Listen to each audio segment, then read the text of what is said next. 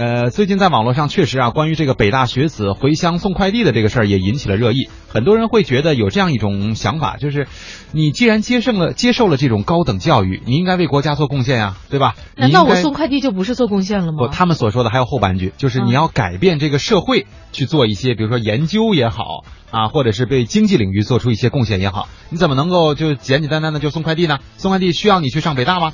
啊，这是很多网友的这个观点。哇，我要是开着那快递车，上面一招牌“北大快递”。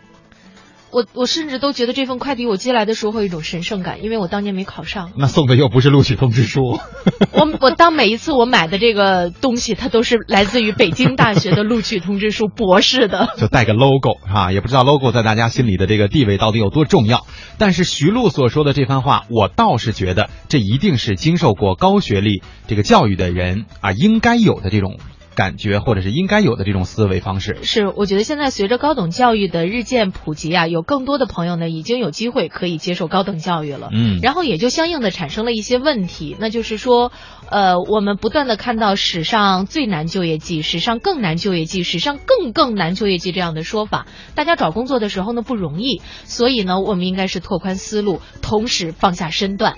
找到适合自己的，没准你就可以收获另外的一片天地。当年北大学子卖猪肉的时候是引起了很大的争议的。是，你在北大读了那么多年书，好像是中文系，如果我没记错的话啊，嗯你居然去卖了猪肉是吧？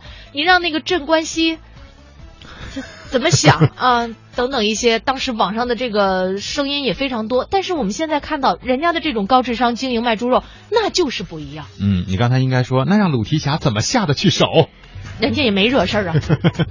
另外哈，我觉得其实他说的这个关键是要热爱自己的工作，这一点确实是很重要。现在这个社会当中啊，有很多所谓外界的诱惑，对吧？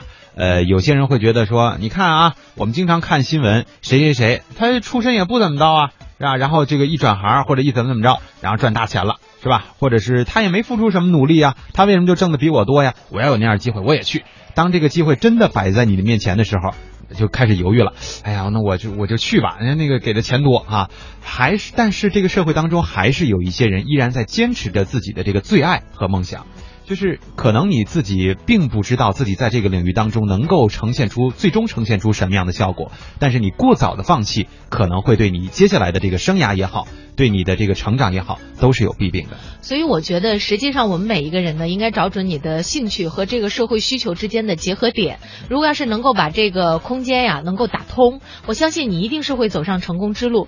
我有点记不得是不是在网络文化看点里边曾经跟大家分享过猪蹄哥的故事，嗯。就是上大学的时候啊，这个同学呢为什么得名叫猪蹄儿哥，是因为他特别喜欢啃猪蹄儿。嗯，当然可能咱们咱们南方的朋友叫猪手哈、嗯。呃，然后呢，他毕业之后啊，也没有急于找工作，而是在学校附近呢考察了一下，选择了一个看起来比较小的店面，开始给大家提供猪蹄儿，卖猪蹄儿。嗯。但是他卖的这个猪蹄儿呢，就属于口味比较多样。啊，这个又非常的卫生干净，很受同学们的欢迎。